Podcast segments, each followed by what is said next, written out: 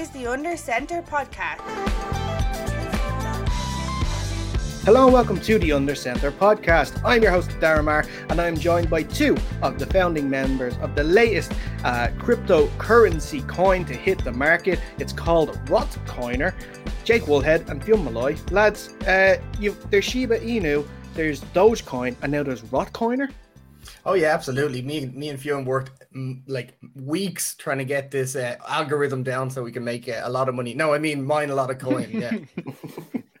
I'm a little upset that you didn't ask me to get in at the ground level now here, but I guess I'll let it go for this time. I, um, I'll just take my cut out of you know podcast proceeds. Yeah, it can't be a pyramid scheme if you let everyone in at the start, especially oh. if you're at the top. We have a good show in store for you today, guys, because we are talking the NFC East, and it is not the football team and it is not the Giants. We are talking the Dallas Cowboys. And to help us talk some Cowboys today is Kyle Youmans, who is from the Talking Cowboys show. How are you, Kyle? Doing well, guys, and, joined to, or pleasure to be joined by you guys and, and, talk a little Cowboys this offseason, especially since I've been informed that you guys are Washington fans and New York fans, and so I, I just I'm, I'm, glad to be able to share a little bit of. Uh, America's team with you guys. Oh, just, that's, what we're, just that's what we're doing, Kyle. Okay, we're I don't think anyone in America uses that except no, it's only us. It really is. Cowboys. Before we do get into some Cowboys talk, if you haven't already, uh, could you please like this video and subscribe to the Under Center podcast? Uh, we have recently moved to our own YouTube and audio channel, so all, as many subscribers as we can get, be really appreciated. Uh, while you're there, uh, make sure you follow us on our social pages. That's uh, facebook.com forward slash Under Center Pod. It's the same for Twitter and Instagram at under center pod. That's where you'll find us, and we'll keep you up to date when we release the latest shows. But let's get into some Dallas Cowboys talk. And Kyle, let's start with the uh, scheduled release last week. You're going to be starting with the Super Bowl champs, Tampa Bay Buccaneers, on the opening night of the season, uh, which is the start of two away games in a row to start uh, the regular season before coming home to face the Eagles in your first divisional game of the year. Some also some highlights of the scheduled release. You've got your bye in week seven the traditional Thanksgiving game this year is going to be at home to the Las Vegas Raiders. And then at the end of the regular season, which is very interesting, four of the last five games will be divisional games. Uh, what do you think of the Cowboy schedule? Well, I think I like it overall uh, because first off, the the bye week is always one of those things you look at initially, is because you want to know where the bye week is and you want to know where your team can get healthy it's a little early this year. And I feel like that's probably the biggest downside to this is because you you just mentioned the divisional games, the four out of the five at the end of the year, and you kind of pair that with an early bye week. It's going to make things tough. That's going to be a gauntlet toward the end of the season because uh, just like you guys know of, of, being fans of the NFC East, anything can happen and everybody has a target on their back. So that's going to be a, a very crucial part of the year. That's ultimately going to decide, I think, who wins this division down that stretch of those four of the last five games being against divisional opponents and, and seeing that afterwards. As far as the first couple weeks, I'm okay with not opening up until the, the Monday night game against the Eagles because one, you, you kind of get to go on the road, find your footing a little bit against the best competition. I mean, Tampa Bay, Kansas City, those are the, those are the top two, and you get Tampa Bay week one, and then you get Kansas City a little bit later on in the schedule. I, I feel like you know where your team's going to be heading into those crucial matchups later on. I'm not saying they're going to be wins for the Cowboys early on, but I'm just saying I, I think you'll know pretty good of where your team is, where you're going to end up if you're finishing up week one and then heading into the next couple of weeks of the schedule. Carl, you mentioned as well the early bye week. Do you think the extra game this season is going to add an even extra wrinkle to that and maybe play into some teams of when the bye week is? Is going to play a bigger impact this season than we've seen in last season? Or do you think maybe the extra game is a little bit overhyped on the injury side? What What do you make of that? I don't know about injuries specifically. Usually, if you're going to play NFL football, injuries can happen week one, they can happen in mm-hmm. week 17. It's going to happen no matter what. However, it, having 17 games, it will take a toll on the the fatigue on the more unconditioned teams. Of course, this offseason being half virtual, half in person, playing a factor in how these teams are going to be conditioned. The teams that practice at their facilities and have more hands-on availability with their coaching staff and their their players, I think are going to have the bigger advantage, and that's going to play a factor deep into the year. So I wouldn't necessarily say that game is overhyped, but it is something to kind of keep an eye on whenever you do week week 15, 16, 17, and then finally into that 18th game. And then if you have an early bye, this is the worst year to have an early bye. And I think that's where the Cowboys are looking at it of like, man, I wish that that bye week would have come in early November or even toward Halloween. Of course, the Halloween game on the road in Minnesota is going to be a fun one, but I think they would have rather have had a bye week in week eight, nine, or 10 than having it early on in, in week seven, especially in a year where there's going to be a lot of feeling out of the process of getting through a full 17 game schedule. Yeah, I, sorry, I, I, completely agree with you. That's going to be uh, bit crazy. But I'm thinking you mentioned the the kind of the gauntlet at the end for the, the basically the NFC East running mm-hmm. like uh, the last four of the five five games for you guys. It's going to be a bit tough. This is why I love the NFC East. It kind of always comes down to like the last couple of weeks. I don't know when uh, the football team's bye week is. I think the Giants is week ten, so we got a little mm-hmm. bit lucky on that regard. And now we mm-hmm. kind of come into that end where I think of all the divisions, it's the most fun to watch in that because we all can kind of come down to the end, see who gets that win. It unfortunately came down to uh, the football team and the Eagles last year, but mm-hmm. um, uh, we'll uh, have to let that one go by because I'm still a little bit salty about that one. yeah, it definitely is. And I jokingly tweeted this out whenever the schedule was released. I was like, well, yes, we're going to figure out who wins the division week 18 against the Philadelphia Eagles in January of 2022. Like that's when we will know who wins this division because that's how it always ends up coming down to it. And mm-hmm. I'm not necessarily saying it'll be the Cowboys and the Eagles specifically fighting for that position. A lot of people were like, "Ah, the Eagles will be packing their bags. They'll be making tea times that by that point." I don't think that's necessarily the case. I think it, that game's still going to mean something, especially when they're as evenly matched. I mean, the Cowboys should see an uptick with with Dak Prescott. They should see a bit of a turnaround with their offensive line getting healthy. Washington's a team that at least last year you said, "Oh man, if they would have had a quarterback, they would have been something more dangerous." Well, now they've got at least half of a quarterback with Ryan Fitzpatrick. so uh, there's at least a little bit there. I think the Giants are on the uptick. I think Washington still got the one of the better defenses in the NFL. It'll be evenly matched all the way down to the final weeks of the, the regular season. And just how it always is whenever the, the NFC East comes to a close. I'll tell you my prediction here. Uh, the Giants and Cowboys are going to be tied first. It's going to come down to the Eagles, and uh, wow. they're going to trot Jalen Hurts down there, and then they're halfway going to, like, they'll be kind of winning, and they'll halfway through the game pull out Jalen Hurts and put whoever they could trot out off the, uh, off the street, just like what happened last year. Yeah, I was about to say, that sounds. Salty that sounds just like somebody who's already been hurt before. That sounds like somebody who, who's still, still got a little bit of that heartache from, from a year ago. I don't blame you. If I, if it, if it would have been roles reversed and the Cowboys would have been in that situation, one, I would have been having to sit up here in studio all day until the Sunday night game to watch the Cowboys playoff chances fly off into the wind along with the Eagles. So I would have had the same exact thought process you did, but man, yeah, that's that's kind of how I feel like things are going to go whenever this year comes around.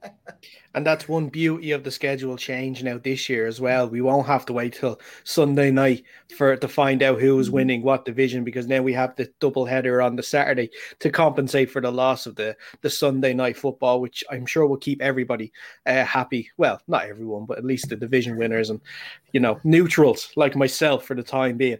Um, but uh, you mentioned uh, Dak there a little bit. Uh, one of obviously the, the main talking points of last season was the awful injury to to Dak Prescott. Uh, how how is Dak doing in his rehab, and um, is he looking like he'll be ready for Week One?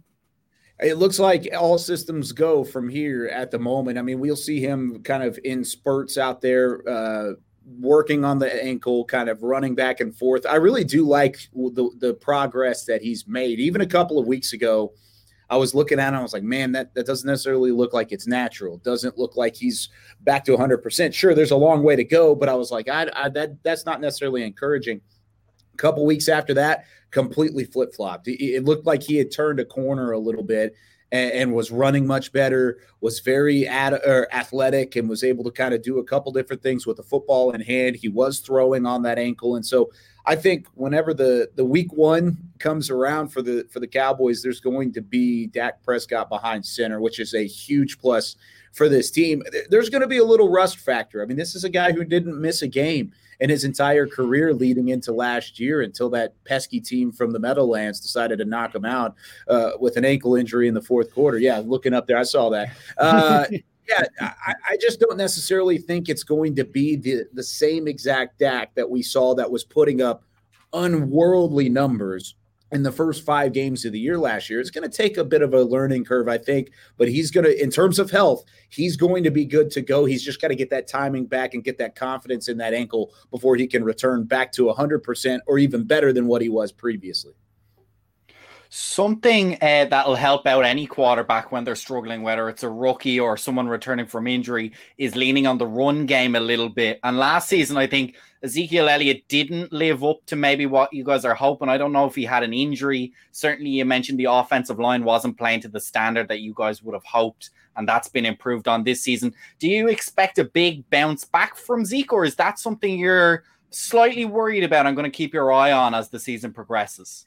I'll definitely keep my eye on it uh, because, especially with Zeke, this is a, a pretty important year. I mean, you're mm-hmm. paid to be the top running back in the NFL, and last year he didn't even eclipse a thousand yards. And so there's a, a, high standard of excellence that Zeke needs to to reattain. He's done it before. It's not like mm-hmm. he's not good enough to get there. He's got to find a way to do that, no matter what the situation looks like in front of him in the offensive line. Like you said, the offensive line should be better. You should get Tyron Smith back. I think the Cowboys are very confident in what his his health is moving forward. Same thing with La'el Collins, who was not available at all last year. If they're both back and they're both healthy and available for the majority of the games, I think you'll see the Zeke of old. He's been working uh, day in, day out with some extra trainers. He's been here at the Star, he's been at the facility working out. So, I, at least from what I've seen and what everybody has seen on social media, he's looking pretty good. I mean, this isn't going to be Cabo Ezekiel Elliott where there's a little extra weight on them. He looks mm-hmm. slim. Uh, he looks quick. I think he's got a chip on his shoulder after last year because all of a sudden there were doubters uh, to his game because of the big contract, because of the lack of production a year ago without an offensive line. I think he wants to prove people wrong. So even if the offensive line isn't necessarily healthy, I expect him to have, at least have a better year than he did last year. But if they're healthy, watch out. He may be back in the Pro Bowl. Kyle, just to uh, flip on to the other side of the ball there, uh, we obviously just had the draft go by. How excited or ecstatic were you guys to have Micah Micah Parsons drop to you at 12? You know, it's interesting. It, it's split between Cowboys Nation. I think the split probably comes uh, as a part of our fault here on the media side of things because we really liked a lot of the offensive prospects that were available, including Rashawn Slater, who was there at 12 as well.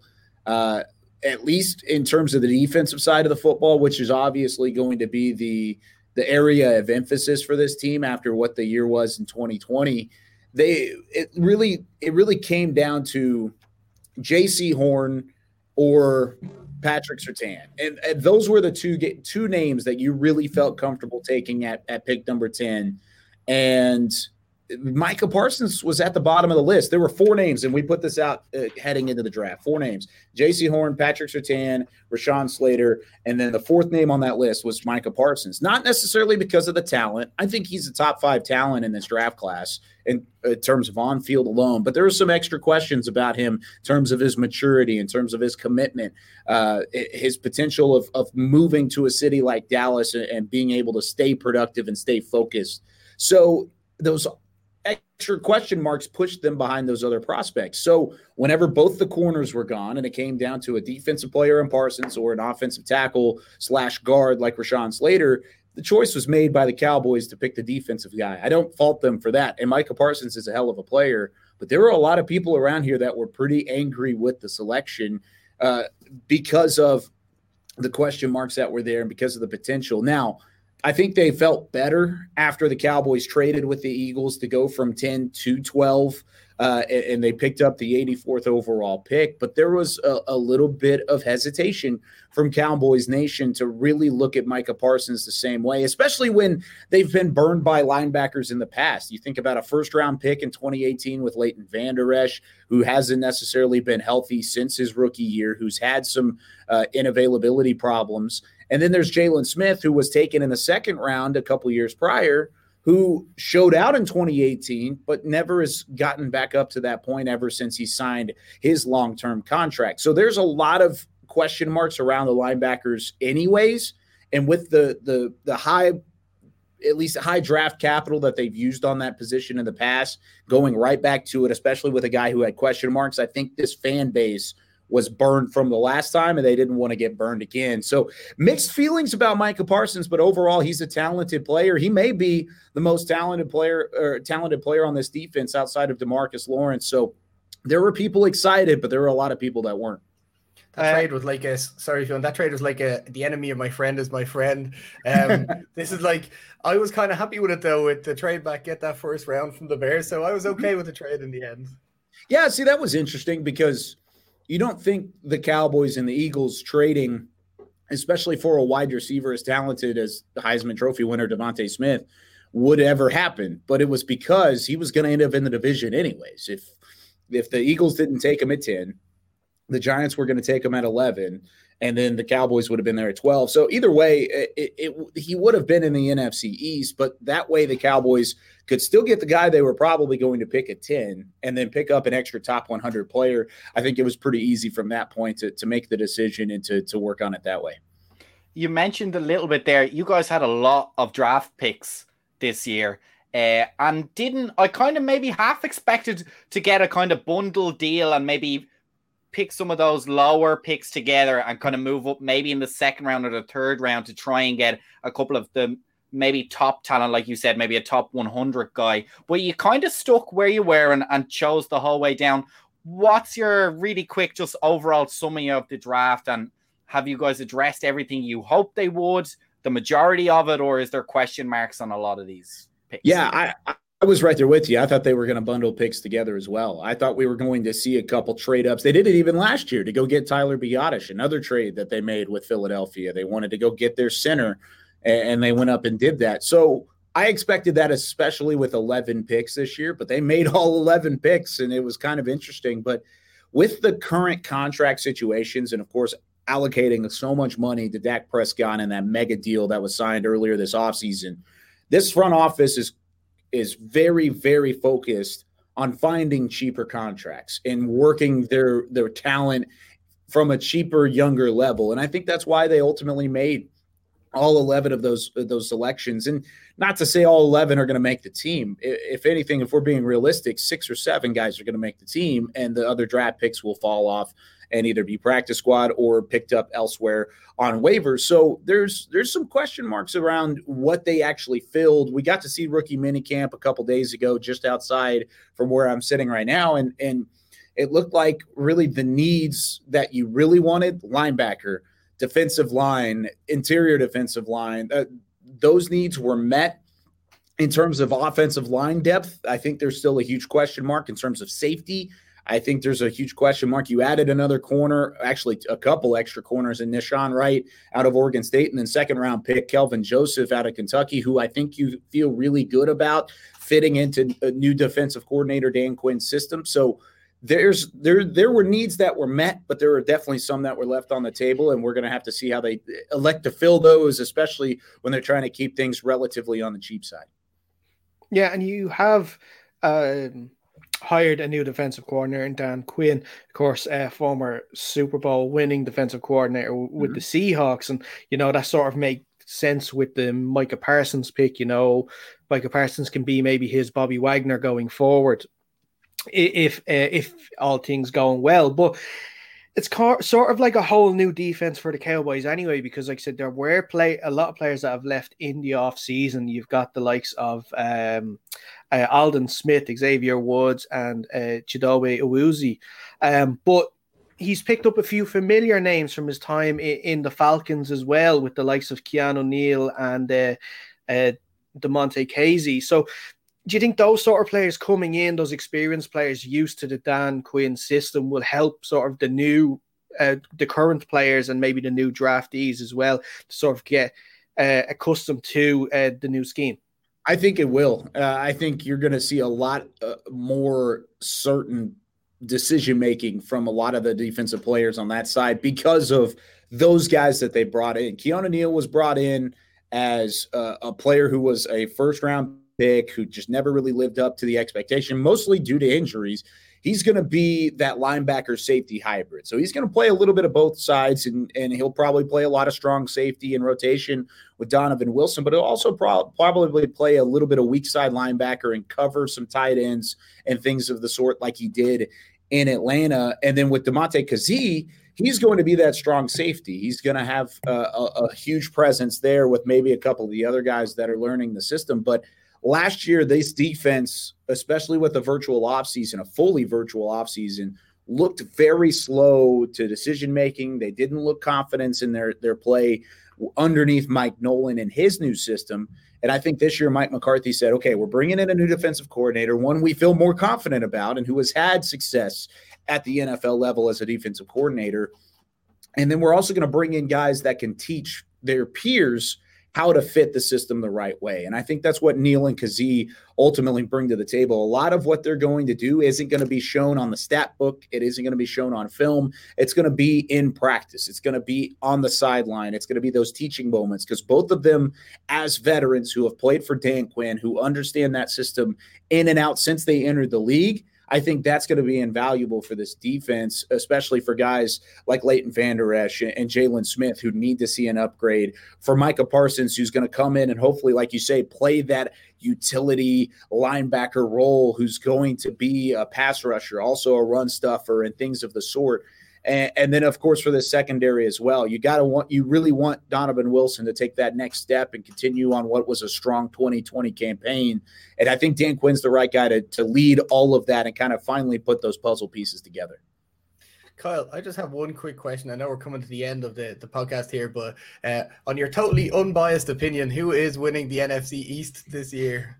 Oh, it's the Dallas. No, I'm just kidding. Uh, You know, it's it, it's tough. I think the Cowboys should be favored in this division, and the reason why is because you, you look at the four teams and you you pick the best quarterback, and the best quarterback right now is Dak Prescott, and and uh, Ryan Fitzpatrick going to Washington intrigues me because if you get the best part of Ryan Fitzpatrick, Washington's going to be really good, and I think with that defense and that front seven, they're going to cause a lot of issues, much like they did a year ago. But if you get the thirty touchdown rather than the 30 interception Ryan Fitzpatrick, then you're going to feel good. If you get the 30 interception Ryan Fitzpatrick, I'm not as confident. So I, I want to see what Ryan Fitzpatrick does first before I really put all of my my chips into the into the middle for Washington. I think Dak Prescott's going to come back. He's going to be at least close to what he was prior to the injury. I don't think there's going to be any sort of drop off. He may not be record setting. He may not be the best quarterback that the Cowboys have had in quite some time, but he'll he'll come back and be ready to go. And they're not going to throw him back out there, especially with that contract, if they're not c- comfortable with him getting back out on that ankle. And, and I really do think this defense will be better. I, so if, if Dak Prescott's back, that's a top five offense in the NFL.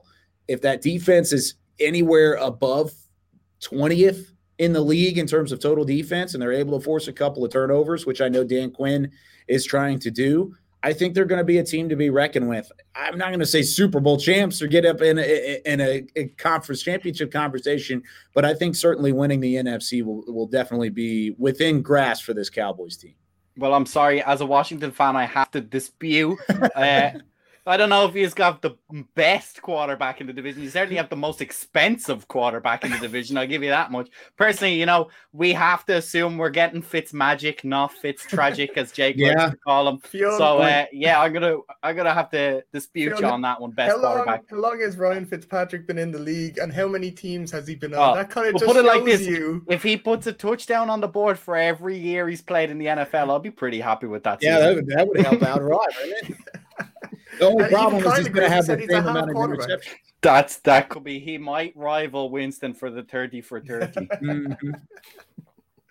uh, but before we let you go, Kyle, just uh, looking at a few other areas that the team could improve before the start of the season, because I was listening um, to you talk on your radio show earlier this week about it, and it was um, the backup quarterback position, and um, probably getting some experience in there behind uh, Dak Prescott. Uh, obviously, Andy Dalton was there last year, and he um, did as best a job as he could to sort of, you know, keep go keep the ship uh, going after the the Prescott injury. But there is no sort of uh, experienced quarterback uh, on the depth chart at the moment. So, would there be any sort of names floating around that you think the Cowboys should be keeping an eye on? Yeah, I think that ship might might have sailed at this point. I know last year, following the draft, it was it, it was pretty quick that they signed Andy Dalton because they knew that was a void that needed to be filled. And, and, little they didn't know how big of a void that was going to fill whenever Dak went out for the first time in his career. I think, at least uh, from what we've seen, they've brought in a couple of quarterbacks. JT Barrett, most notably the, the former Ohio State quarterback, was up at the star and he was throwing to some of the rookies during the mini camp process. And uh, really, none of the quarterbacks that came and showed out were necessarily uh, anything that was better than what you've seen. You've got four quarterbacks right now under contract with Dak, Cooper Rush, uh, Ben DiNucci, who was a seventh round pick last year, and then uh, Garrett Gilbert, who came in and started a game against Pittsburgh this past year as well. So I think they feel more comfortable with those three guys backing up Dak Prescott rather than going out and finding someone, especially like you said, whenever there's really nobody out there, I mean, the, the quarterbacks that you would have at least uh, entertained the option for, maybe like a Tyrod Taylor or a, Blake Bortles or a Brian Hoyer, guys like you said, who have that experience and, and are willing to come in as a backup, backup, they're all off the market. And there's not really a ton of uh, options out there for the quarterbacks uh, to bring in. So I think they're probably going to ride with whoever they've got here uh, and, and, then maybe address that in the future. And we'll see how that turns out. And hopefully, Dak's able to stay healthy.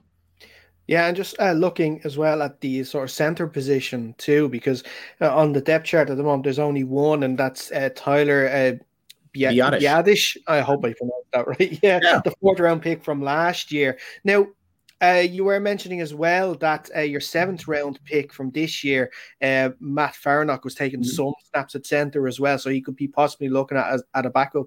Yeah, I think overall, I think Farniok uh, is going to be that backup center. He played all three positions during his time in college. Uh, played a tackle, played a guard, and played played center as well. And as a late round pick, you got to be able to do multiple things, and he does those things quite well. Uh, Tyler Biadasz is your starter. He was going to be your starter no matter if you brought back Joe Looney or not. I think potentially if you wanted to move Connor Williams to center, you could. Uh, I, I, think right now he's pretty much uh, locked in at that left guard spot. But the, you're right, there's not a ton of depth there, and I think that was one of the biggest questions with me after the draft was over: is what are we doing with the offensive line? We saw the revolving door that was the offensive line last year. Are we really able to do that again uh, this season? So. I, I, think you're going to see Biadasz as the number one guy. Farniok might see some snaps there, but I wouldn't be surprised to see maybe a carousel of guys moving in there during training camp, trying to figure out who exactly is going to create that depth at the center position and, and allow the Cowboys to be successful. Excellent. And before we let you go, Kyle, uh, where can people uh, listen to the show or uh, find you on Twitter? Yeah, you can find me on Twitter at Kyle underscore Youmans. It's actually the the way that I set up my name right there, so you can go follow me on there. We're live every week here from the Star in Frisco on Talking Cowboys during draft season. I'm also the host of the Draft Show, uh, and then we've also got tons of content throughout, like the Blitz, which is a television show on our website, uh, and then the pre and post game shows as well. So we're all over the place. Just go to DallasCowboys.com and you're going to find plenty of content. If you're looking for Cowboys information, it is all right there, and you can find me on there as well. Excellent stuff. Listen, uh, Kyle, we really appreciate time, your time today. Um, we hope uh, you enjoy the rest of the off season, and we also hope that uh, if we don't get to speak to you before the season starts, maybe at some point again uh, during the middle of the year. Yeah, absolutely. Anytime, you guys. Thanks for doing what you do. And a big thank you to Kyle for coming on to the show once again. We look forward to speaking to him at some point in the near future. But let's move on to our second team of today, and that is the LA Chargers. And joining us to speak about the Chargers and their off season is David Drogemeyer from the Locked On Chargers podcast. David, how are you? I'm doing phenomenal, guys. I appreciate the invite. Um, I mean, it's always great whenever you get to connect with people from all over the world that love to talk about football. I mean, I think that's really the best part of this is we all love the same sport, but this unites us uh, across thousands and thousands of miles. So it's always an honor, and uh, especially to talk about Chargers football. I love it, man. Excellent stuff. We're looking forward to it. But just before we do, guys, if you haven't already, can you please like this video and subscribe to the Under Center podcast uh, on YouTube? Because that is where you will find our podcast each and every time we upload. But two shows uh, a week. We've recently moved over, of course, from the old uh, Dynamo Podcast Network. So make sure you are subscribed to our new channel to be kept up to date with the latest shows. It is the exact same wherever you get your audio podcasts as well. Just search Under Center Podcast. You'll find us there hit subscribe and you'll be notified whenever we upload our new show. While you're at it, go to our Facebook, facebook.com forward slash undercenter pod. Twitter and Instagram is the exact same as well uh, at undercenter pod. So go there, you can give us a follow, and then you, we'll keep you up to date on that too whenever we upload a show. But we're here to talk about the Chargers, so let's start with that. And actually, let's start with the scheduled release um, in this year. It's the second year now in SoFi Stadium. It's going to be the first year now with fans, which I'm sure is going to be fun. Finally, yeah, three primetime games as well to celebrate it this year. Uh, you got your week seven bye as well which will mean the team is going to be playing 11 games in a row, uh, ending with two divisional games against the Broncos and the Raiders. So, what do you make of the scheduled release? Yeah, I mean, I think it's the first time you get to kind of feel like it's the new year, right? I mean, the draft is done. You, you you finally know you already knew who your opponents were. I mean, that's already predetermined, but now you know where you're going to go and how many prime times you games you get. Like you mentioned, we have three. Um, I mean, I think it's just exciting. I mean, looking at the schedule, I think uh, in the first five or six games, you go up against Baltimore, KC, the Browns. That's a really tough stretch for the Chargers. I mean, for any team. I mean, those those teams are all above 500 last year, made playoff appearances. I mean, that's going to be a tough stretch. I think if the Chargers are able to get through that, you know, even at an even record, I think you have to feel really good about where they're at um, and, and what they can do going forward. I mean, I think looking at this, it's not a particularly difficult schedule, at, at least in my opinion. I mean, if you get through that first stretch, um, then it gets a little bit easier towards the middle. But in the end, there's four division games in the last like six weeks, and that's I mean, right? That's when crunch time happens. That's when those division games they all they're always important, but that's when they matter the most because if the Chargers are where they want to be at that point in time, it's about winning those division games. The clearest path to the playoffs is winning your division games and getting that division title. Obviously, the Chiefs are still in this division. They're still the cream of the crop, unfortunately, but I think the Chargers are definitely on their way. Dave, you spoke about the, the tough games at the start of the season and kind of how do you think the schedule is going to pan out? I want to put you on the spot here. Call your lock. Who are you guaranteeing me that you're going to beat this season? 100%, no questions asked. Sounds good. So there's two potential opponents on the on the on this schedule here that I think are guaranteed locks, and it's for two different reasons. One, it's the Eagles. Uh, the Eagles with Jalen Hurts, uh, just a, a, it, well, yeah, they don't have a lot on the defensive side. I mean, they added Devonta Smith in uh, in in the draft, which gives them another weapon. But Jalen Hurts, it's it's he's very inexperienced. He's a running quarterback. He needs to work on his throwing mechanics. One things that I've noticed when I did draft prep on him last year when he was going into the draft is he holds onto the ball too long. And when he does, he gets sacked. And his first instinct is always to run, but he he runs too soon. He, he doesn't allow his passing plays to develop, and then he runs, and then he he takes him out of a potentially more rewarding play. That I think is going to take some more time for him to you know get that fixed uh, especially with a new new coach over there in in, um, in Philadelphia. I just think there's too much going uh, going on against them for them to be really to be able to compete with the Chargers. I think the Chargers with the new coach, with their defense, the, them getting some guys back from injury, and how strong their offense is, I just don't think that that's a good matchup for the Eagles. And the second one, I'll give you a bonus one. It's the Houston Texans. The Houston Texans for very much the same reason. There's so much uncertainty with Deshaun Watson, and let's be let's be honest, guys. Even with Deshaun Watson last year, they weren't good. They they were no. not good. Even how great he was, it just goes to show you if you don't have the pieces around you, the offensive line to protect you, the defense to keep you in games it doesn't matter how good you are because this is a team game, not an individual game. So those two games right there are my guaranteed locks. Chargers are going to beat both of those teams quite handily.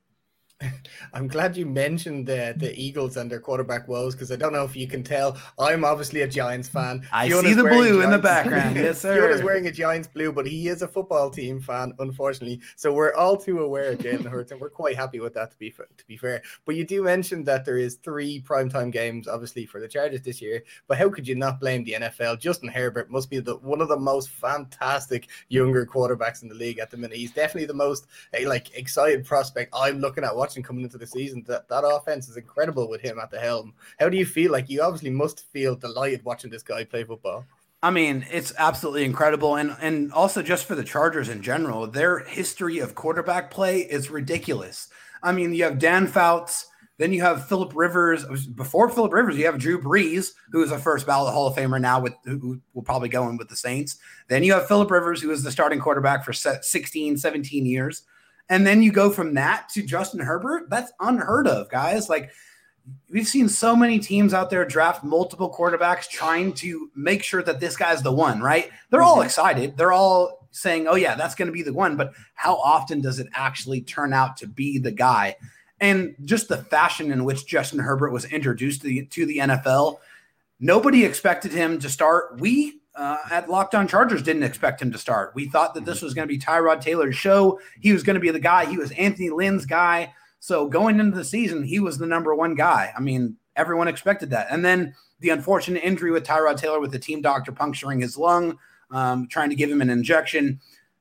Justin Herbert found out literally minutes before kickoff. Hey, guy, it's it's your turn. It's time to go in. And a little funny story when he actually went out to, to the huddle, uh, Hunter Henry, the Chargers tight end last year, was like, "What are you doing here? why are you in? Why are you out here?" And they're like, "Well, I'm, I'm playing quarterback, man. It's, it's going to be me. Tyrod's out." And they're like, oh, "Okay, well, let's go." Okay. Um, but and then he he, he goes toe to toe with Patrick Mahomes and, and nearly beats them. I mean, if it wasn't for Anthony Lynn's boneheaded decision to give the ball back to Patrick Mahomes in overtime, which what in the hell are you thinking? I mean, you're really going to do that? I mean, if they don't do that, there's a good likelihood the Chargers win that football game, and then it could, could be a completely different season. But then he goes on to, I don't know, have one of the most historic rookie quarterback seasons in NFL history. He broke nearly every single record held by a rookie quarterback last year. You can't help but be excited. But I think what makes you even more excited is what the Chargers did in the offseason to make it an even better year this year. I would think yeah. one thing that stands out for me as well about him is he's playing extremely well and delivering passes extremely well and fundamentally very strong. I think a lot of these quarterbacks that come out of college recently were much more interested in the flash that's with them than with the fundamentals, like you saw with Jalen Hurts, where he's he's so being told over and over how flashy he is with his legs that his right. first thought is not to throw the ball, it's to run the ball. Yeah. And what I love about Herbert is okay, he can run the ball. He's a fantastic athlete, but he's composed in the pocket and he's picking the passes like a like a 10 year vet. And that I think bodes extremely well for him. Well, and I think what makes it so confusing is that the offense that he was in in Oregon was so different than the offense that we saw him run with the Chargers. A lot of quick throws, a lot of getting the ball out of his hands quickly, and they didn't really accentuate one of his best strengths, which is his arm strength. This mm-hmm. guy can throw 65 yards flat footed. I mean, that is ridiculous. I mean, the arm strength was not utilized enough in college. You didn't see that aspect of his game. So when he got to the pros, Anthony Lynn notices this big, crazy arm. And yes, Justin Herbert looks the part. He's six foot six, 240 pounds, can run, can extend the play. That's where the quarterback play is going at going in the NFL you, you love the big strong arm, but you want mobility. You want to make sure that your quarterback can hurt you in multiple hurt the defense in multiple different ways. you you can't just expect him to sit, sit in the pocket, which he can do, but you have to expect him to run or you have to you have to prepare for him to run as well. I think that's what made him so dynamic last year is the big arm mixed with his mobility and in an offense that better suits or accentuates his strengths. Yeah, definitely. And, and like you were saying, the off season was definitely used to protect him as much as he can to give him that time to to throw that ball with the likes of Corey Linsley being brought in in free agency and Matt Feiler. And then of course got looking at the draft, uh, Rashawn Slater falling to you at 13. Unbelievable. I, I cannot, I, I, I still, to this day, right now, as we're recording this, do not understand why or how Rashawn Slater fell to the Chargers at 13. It does not make any sense to me. First of all, I mean, we knew there was going to be a big run on quarterbacks, right? We didn't know who, you know, those quarterbacks were going to go to, but we knew that there was going to be several of them going. I think what we didn't really anticipate was the amount of wide receivers that went so early. I mean, I knew uh, there was obviously some great guys that were there, but I don't think we expected them to go before the Chargers at 13. But I think the biggest domino for this situation that allowed Rashawn Slater to get to the Chargers at 13 was the Lions taking Penei Sewell at seven and then Carolina passing on Rashawn Slater. I think as soon as Carolina passed on him, I think it started to become more and more of a possibility. But even then, this guy was the consensus second top left tackle, and it could have been the best left tackle, depending on who you talked to last year. His technical ability, his his pass protection, the way he uh, executed in the run game. This guy is a complete tackle. He's a guy that steps in and, and he can play that position at an NFL level right away. So when those dominoes started to fall, and then you know with the Chargers, we have a saying, you know, the Chargers are going to charger. So even when Rashawn Slater was available there at 13 for the Chargers, you just said to yourself, these idiots better not make the wrong decision. They better not go with somebody else. But they didn't. To their credit, this was the perfect marriage of availability and position of need. They take the absolute best guy to help them in this situation. And it gets even better because in the second round, their second top need, a corner, as Casey Hayward left in free agency, the Chargers kind of parted ways with them. They needed another uh, top corner to start opposite of Michael Davis. And Asante Samuel Jr. from Florida State falls directly in their lap. So they address their top two needs right away with their first two picks. And at that point, it's almost like I don't care what happens with the rest of the draft because their two biggest needs were filled and filled emphatically. Dave, yeah. Sorry, go ahead there. No, I was just going to mention just uh, one other uh, pickup in the draft that I liked was actually the pickup of the uh, tight end Trey uh, McKitty in the third round. It sort of helps ease the loss of Hunter Henry um, and go, going in there behind Jared Cook as well, who obviously is a veteran who probably won't be playing as many snaps as Hunter Henry could have been able to. So, you know, it's definitely they are definitely building to give um, uh, Herbert as much uh, as many opportunities to succeed as possible. Well, with Trey McKitty, I, I think it was just uh, we didn't expect him to go in the third round. I mean, when we did our draft prep before you know, leading up to the draft, this is a guy we were seeing in the sixth and seventh rounds in many different mocks. And I think this was really a, a, kind of a panic decision a little bit because they wanted a blocking tight end. I mean, they already have three guys on the roster that can catch footballs. I mean, Jared Cook, obviously the veteran. Then they have Donald Parham, who is a giant. He's six foot eight. He just has a ridiculous wingspan. He's a big target as well. Stephen Anderson's another uh, tight end, but all these guys are pass catching tight ends. They're not really known for their ability to pass protect or run block. And you need that. You need that aspect. If you want to have a well rounded tight end group, you want guys that can catch the ball and that can block. So when Tommy Tremble got taken, I think that was the okay, well, who's the next best blocking tight end out there? Well, that's Tre McKitty. So the the Chargers take Trey McKitty as their blocking tight end. I think a lot of Charger fans were a little bit surprised to see him go that early. But as you look back on it and you understand this is going to be more of an inline guy, he's going to be a run blocking tight end. He does have some pass catching ability, but his primary function in this offense is going to be that run run blocker and that pass protector, that extra offensive lineman, if you will. David, I was I was originally going to point out, um, you guys have talent like across the board. Obviously, we've talked about Herbert Ekeler is an excellent running back. Phenomenal. Keenan Allen is a stud at wide receiver. We have obviously bolstered the offensive line. Linval Joseph on the defensive line. Joey Bosa. Uh, I love Derwin James as well. I think he's a great player when he can stay healthy. How do you feel about the rest of the wide receiver core, though? To me, that seems like the biggest lack of depth on that on that roster. I don't know if you agree with me looking at you there, but I don't know. I just feel like it could be maybe that second guy could be a little bit stronger than Mike Williams. Well, I think the Chargers were thinking a little bit along the, the same lines as you when they picked up Josh Palmer in the 3rd mm-hmm. round as well. They added another wide receiver, but for me, I look at Josh Palmer as the contingency for Mike Williams. Okay. Mike Williams is in a contract year this year, and it's really one way or another. He's on a fifth year option, so he's getting paid at the top five of his position. He's I think he's making 15 plus million dollars this year. So if he goes and balls out, then he's going to be expecting a big contract. If not, then well, you already have your contingency built right in with Josh Palmer. But two guys I think a lot of people don't really understand or know about is Jalen Guyton and Tyron Johnson. These two guys combined for five plus touchdowns of 50 plus yards or more. These are your burner type wide receivers. These both both these guys run 4-3.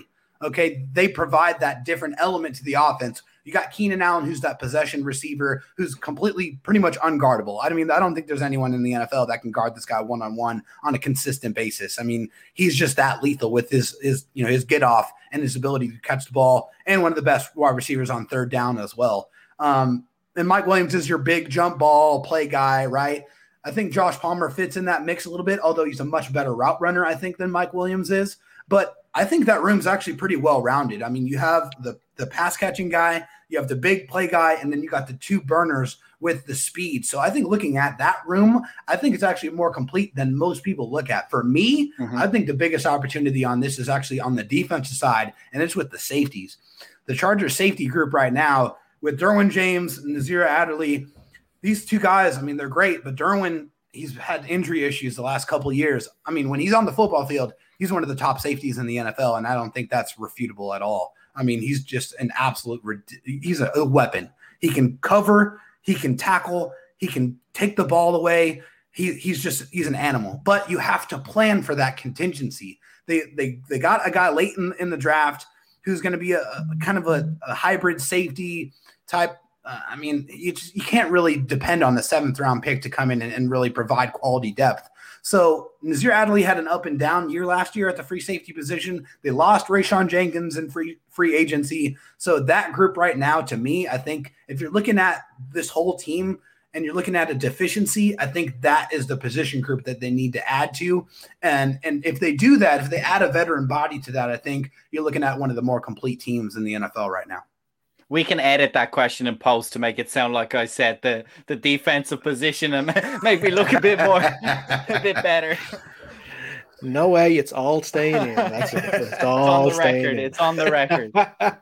but uh, let's have a look at the coach Brandon Staley because it is going to be his first job as a head coach. Now, of course, he has spent time with with the Bears and the Broncos, and obviously most notably last year being the defensive coordinator for the Rams. So he's not ma- he's not making a move too far to uh, become the Chargers head coach. Uh, what have you thought of him so far? He's extremely well spoken. I mean, I think this is a guy you get really excited about listening to. I mean, with the, the past few coaches the Chargers have had, whether it be Mike McCoy, Malibu Mike, or Milk Toast uh, McCoy is what I like to call him. I mean, that guy is absolutely terrible in press conferences. and then you have Anthony Lynn, who he had his favorites. I mean, he played his favorites, and I never really got the sense that he was really putting the best guys on the football field. I think he was more of a guy that was more uh, worried about his relationships with players. He's very much a player's coach, but he also had some time management issues that, and just some some really weird bad decisions that we didn't really understand. And so with Brandon Staley, I mean, he's so genuine he he's so very well spoken. I mean, he articulates extremely well. He he tells you what his vision is, and and that's so nice to hear. You just don't see NFL coaches out there that are that is are as open and honest as Brandon Staley is, and he su- surrounds himself with a good team. He goes out and gets guys from you know, some of the best offenses in the NFL, like like Joe Lombardi with the Saints. he gets. Uh, I'm sorry, I'm blanking on the name right now.